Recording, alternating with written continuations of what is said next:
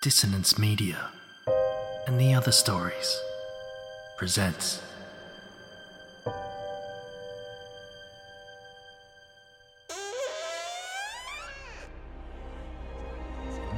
Step into the abyss of After the Gloaming, a gothic fiction podcast that delves into the depths of human emotion, unyielding love, revenge, internal struggles, and restless souls await you in nine haunting episodes where dread, fear, and rare glimpses of eerie happiness linger. Dare to listen on your favourite podcatcher? After the gloaming beckons. Search now, but beware. Innocence will be left behind.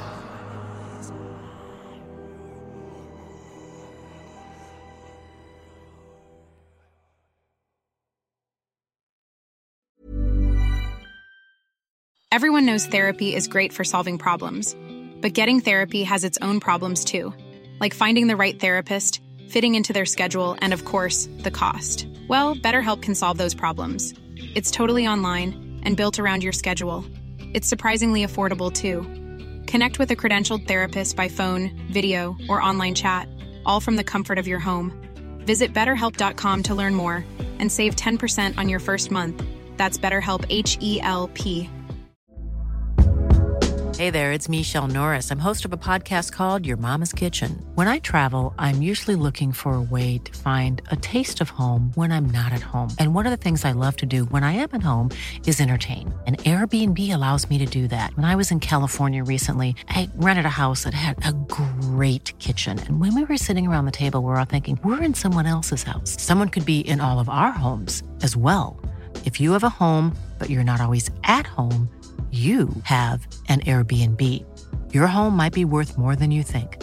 Find out how much at airbnb.com/slash host.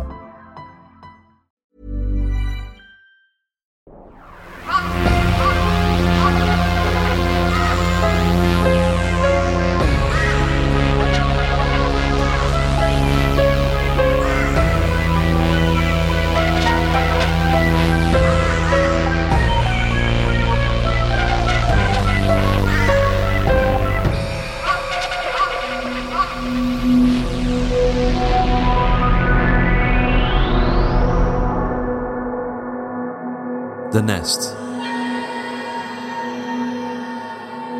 Act 2 Valerie.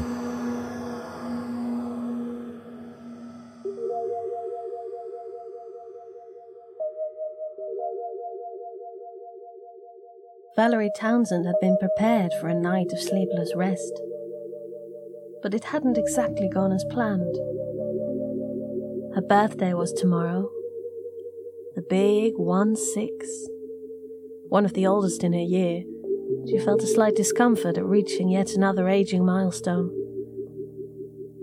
She was already the butt of so many jokes from her friends about how creepy it was that she hung out with the younger kids. But the truth was far from that. Her mom had famously babysat half the neighborhood's kids, meaning that, with her father busy keeping peace in the sleepy lumber town, Valerie often had to accompany her. A byproduct of which meant she made friends with some of the kids in the lower grades. So what? It wasn't even like she had fun doing it. For several uneasy years, she had actually acted as the surrogate mum of the houses, changing diapers, mopping drool, and fixing cheap, broken toys, while her own mother sat downstairs watching crappy reruns of The Price is Right, switching between gossiping on the phone with the gal pals and snoozing on the sofa.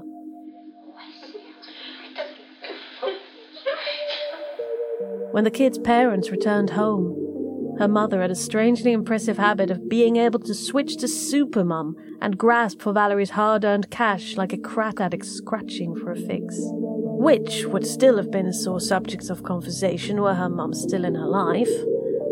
But none of that was the reason that Valerie couldn't sleep that night. No. Surely she should have been giddy with excitement at what the wonder of her birthday would bring. Surely she should be buzzing with joy at the prospect of cake and balloons, of seeing friends and receiving presents, of being showered in kisses and hugs from loved ones. Yet the real reason that she couldn't sleep had been the howling of the wind outside.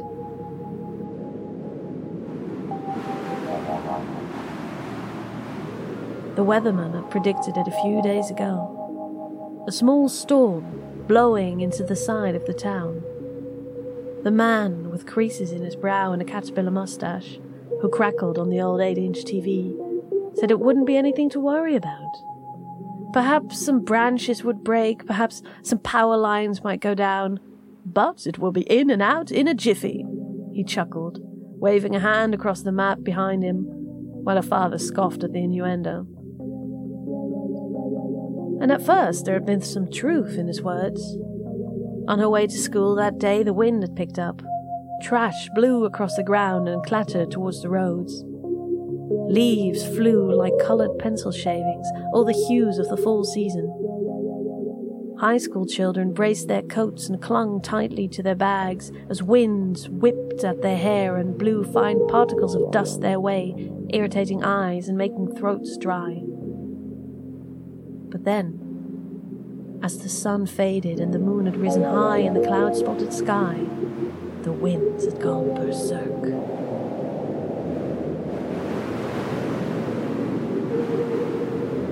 It came out of nowhere. One minute, wind hushed through the small cracks around her windowsill, whispering like conspiratorial lovers. The next, the glass had rattled in the cases, and the trees had bent beyond anything she had seen. It was as though a tornado had threatened to appear, then vanished as quickly as it had come, fluttering away and deflating like a burst party balloon. Yet, even with all that, that wasn't the real reason she couldn't sleep that night. The real reason had been the chuckling shrieks that called over the top of the wind.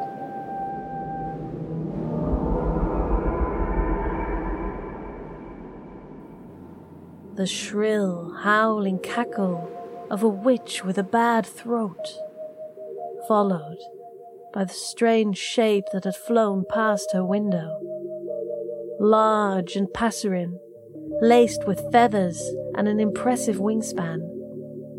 Combine that with the several hours of horror movies she'd watched without her father's knowledge before bed, and there you have it. The perfect concoction to induce insomnia in a pubescent high school girl. A Halloween treat designed to keep even the boldest of warriors awake until the early dawn.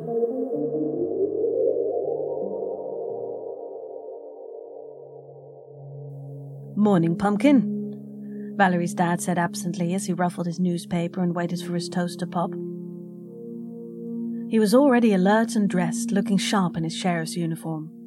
One of the few full time law enforcement operatives in Creekwood Pines, Valerie was almost certain that his head was already full of leads and investigations which would occupy the majority of his day. It was the same most of the time.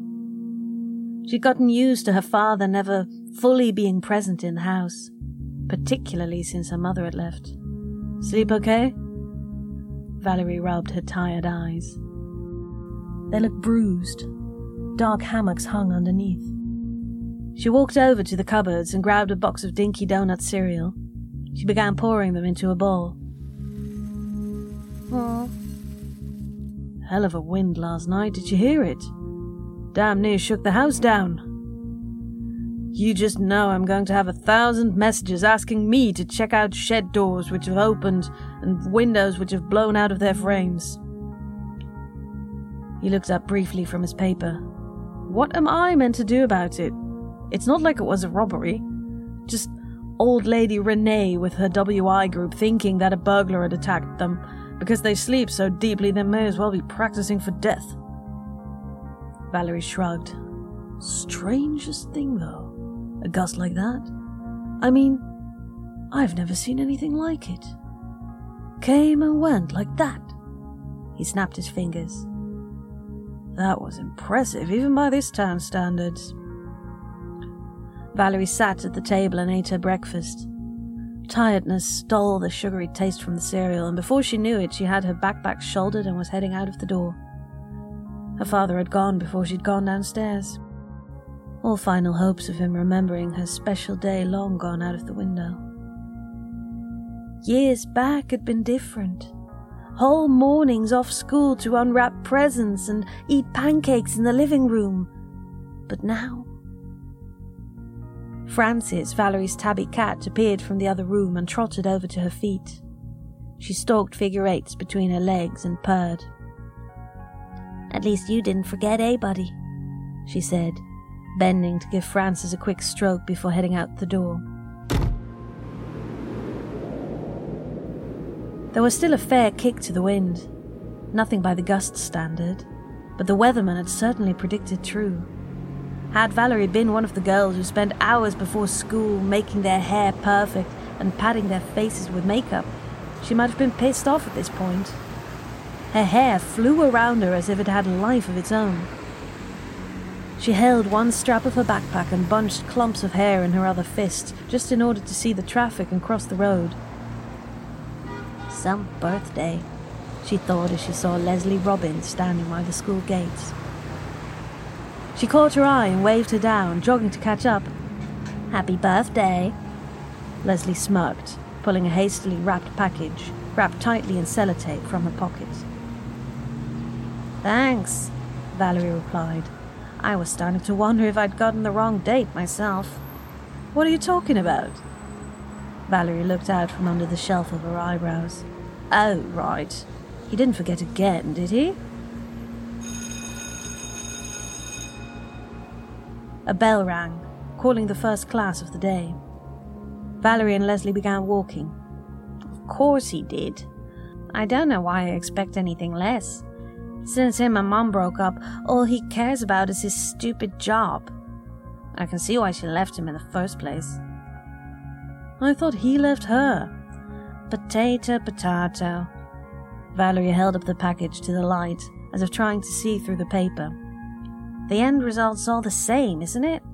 They're no longer together, and I'm stuck in this shitty backwards town, miles from anywhere, with a father who spends more time with strangers than he does his own daughter. Honestly, sometimes I wish I could just, you know, run away and go live on my own. You wouldn't last two seconds out there, Leslie scoffed.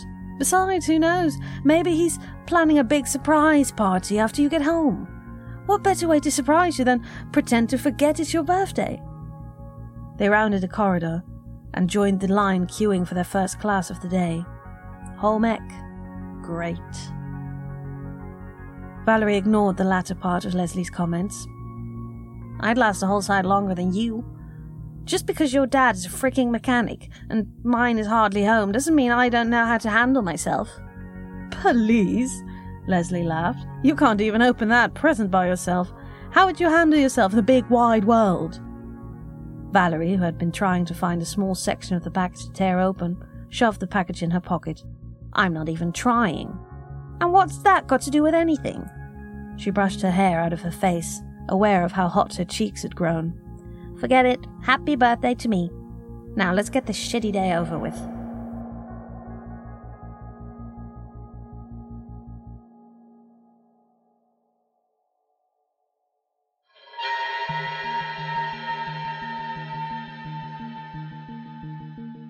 To her great relief, classes went fast that day. It wasn't even a bad lineup of classes after home ec.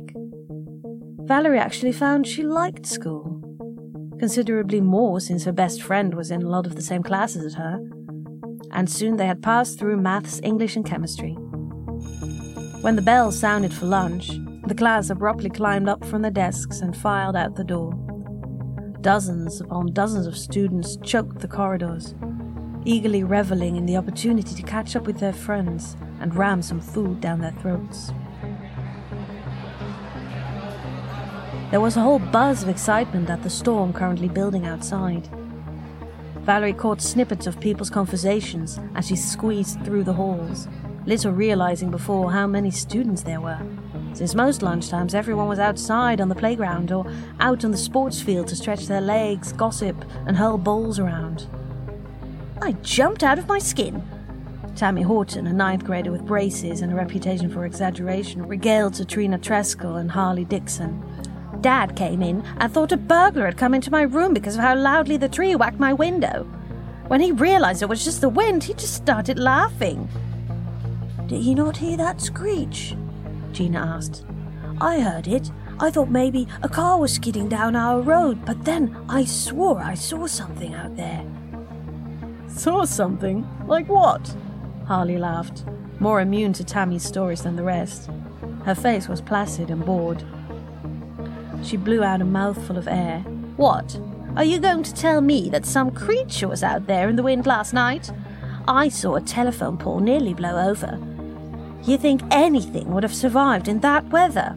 They'd be halfway out into Route 19 by now. Tammy caught Valerie's eye, then looked away.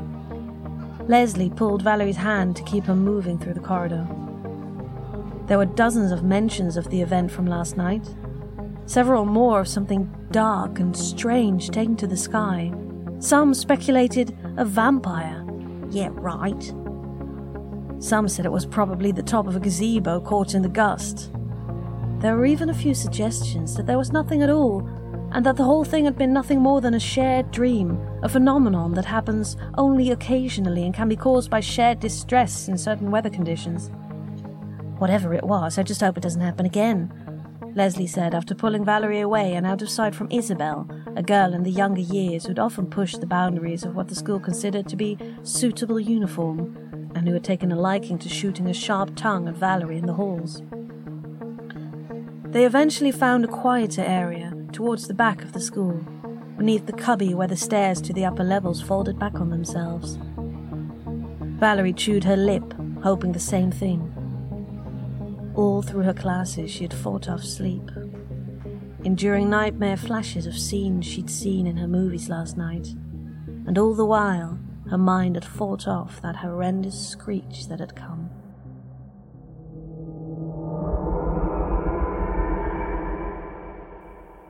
Something otherworldly through the spirit of her unconsciousness and into a waking reality.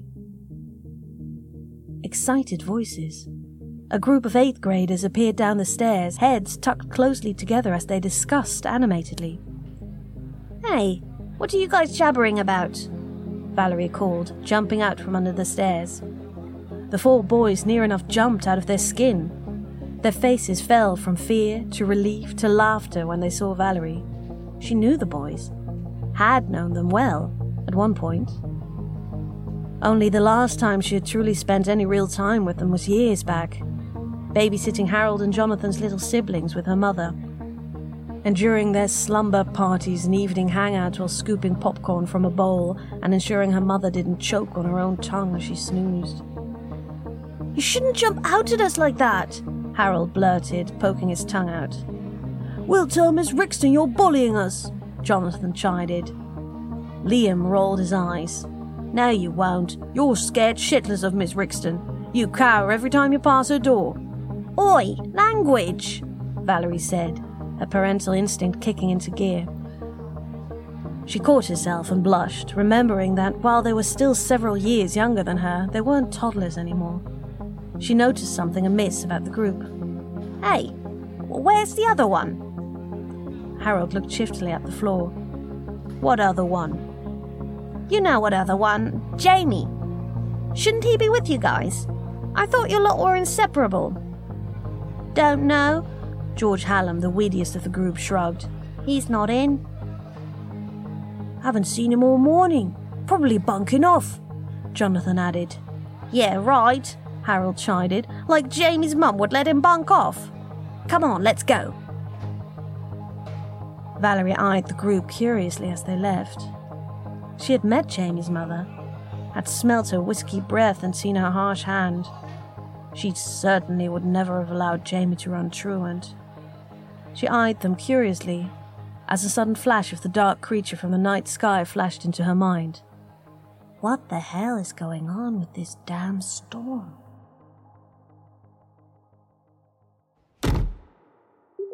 Things got a whole lot weirder the moment Valerie stepped through the door. She hadn't expected her father to be home. Not really although she'd be lying if she said that Leslie's words hadn't gotten under her skin. As she turned the handle and let herself into her house, she closed her eyes and held her breath. The smallest part of her, the part that still believed that somewhere in the world magic existed, waited for the sudden outburst of family and friends as the surprise party kicked into full gear. What met her eyes, though, was something else entirely. What the? The house had been ransacked. Side tables were upturned, vases smashed on the floor, the muddy contents of her father's ficus trodden into the carpet. She dropped her bag. Her hand found her mouth. Pictures were knocked askew, and there was something that looked like blood on the floor. And that was just the hallway. The kitchen and the living room weren't much different. Something had happened here. All the telltale signs of a struggle hit her like a physical force. Her heart quickened, her breath caught. She ran from room to room, not entirely sure what she was meant to do in this situation. She circled back to the blood, a sudden possibility echoing around her head. Dad? He hadn't been due home. Shouldn't have been back from the office until later. Usually, at this time, he'd be down at the sheriff's office or out dealing with a call. Valerie would prepare something half assed and wholesome so that he could keep his strength up when he returned home later, and then they'd watch shitty TV until 9 pm when Dad would give a half hearted attempt at enforcing a bedtime and Valerie would disappear to her room to watch movies. Then whose blood was that? Valerie found herself at the house phone, a bulky orange thing connected to the wall by a long coiled wire. Hello? Sam? Sammy was her father's assistant, the desk jockey who handles phone calls and paperwork to free up her dad's time. Sam, is that you? Valerie! Sammy chuckled, a sickly sweet bag of delights to all she spoke to. Hello, how are you, dear? You okay? You sound flustered. Can I speak to my dad, please? Is he there? Sammy considered this. In the moment's pause of quiet, Valerie felt time stretch like taffy between parting hands. I know. he's been across town investigating some disturbances. In fact, oh, actually, he asked me not to say. What? Not say what? Valerie could feel herself panicking now. Well, okay. Consider this my birthday present from me, but don't tell your father, okay? Valerie promised she wouldn't. There have been calls from around town of some disturbances. A little boy rang and said that his mother was even missing. A call came from the house across from yours. Elton Sheepley across the street phoned it in. Said he could see someone there. Your dad went to investigate and he. The boy? Was his name Jamie? Valerie asked without hesitation. How did you. Sammy gasped. Wait a second. You're not at your house now, are you? But Samuel was talking into an empty receiver. The phone hung limply from the wall, ticking like a pendulum. Valerie had heard enough to start panicking. Her father had been here. Someone had been inside the house with him. And now, taking steps that felt weighted with lead, she followed the trail of blood along the carpet the small splashes ending in a larger splat against the chintzy wallpaper. Valerie's breath caught. Sticking out from beneath the upturned side table was a rigid grey tail. She nudged the table aside and saw Frances's body slashed and torn into ribbons.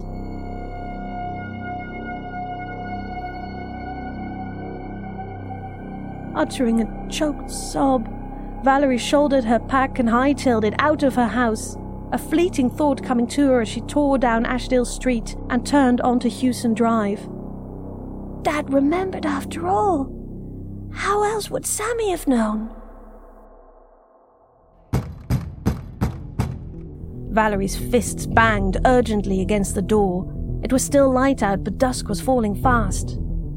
Gold dappled sunlight fell in thick rays across the street as several nosy neighbors peeked through their curtains to find out what was making all that noise. Come on, come on, come on! Valerie muttered beneath her breath. Then, I know you're in there! A few seconds later, and a head appeared around the door.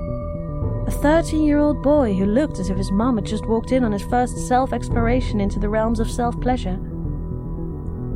Valerie, what are you.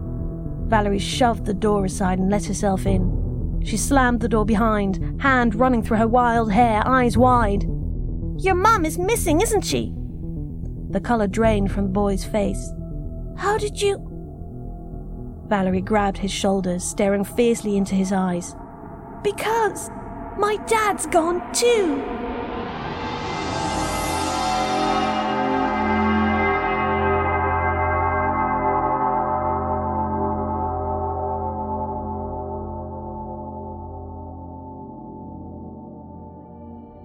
Thank you for listening to Act 2 of The Nest.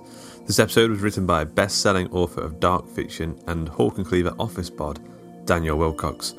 You can find out more about Daniel at danielwillcocks.com or you can follow him at Instagram, Facebook, or Twitter at, at WillcocksAuthor. Narration was brought to you by Alexandra Elroy. Alexandra has narrated several episodes of the Other Stories podcast.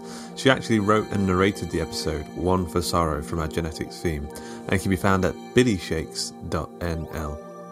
This episode was edited by Karl Hughes, licensed audio wizard, and he's a member of the Hawk and Cleaver team. You can hear his magical noises every week on the Other Stories podcast.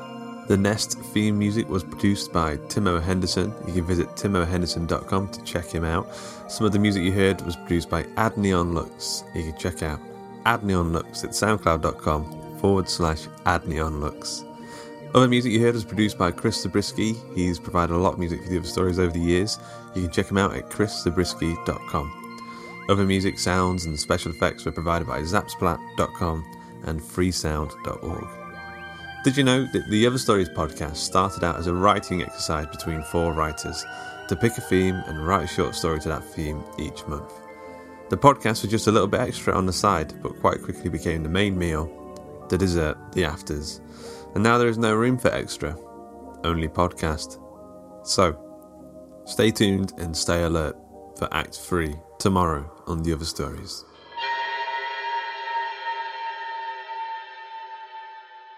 Until next time.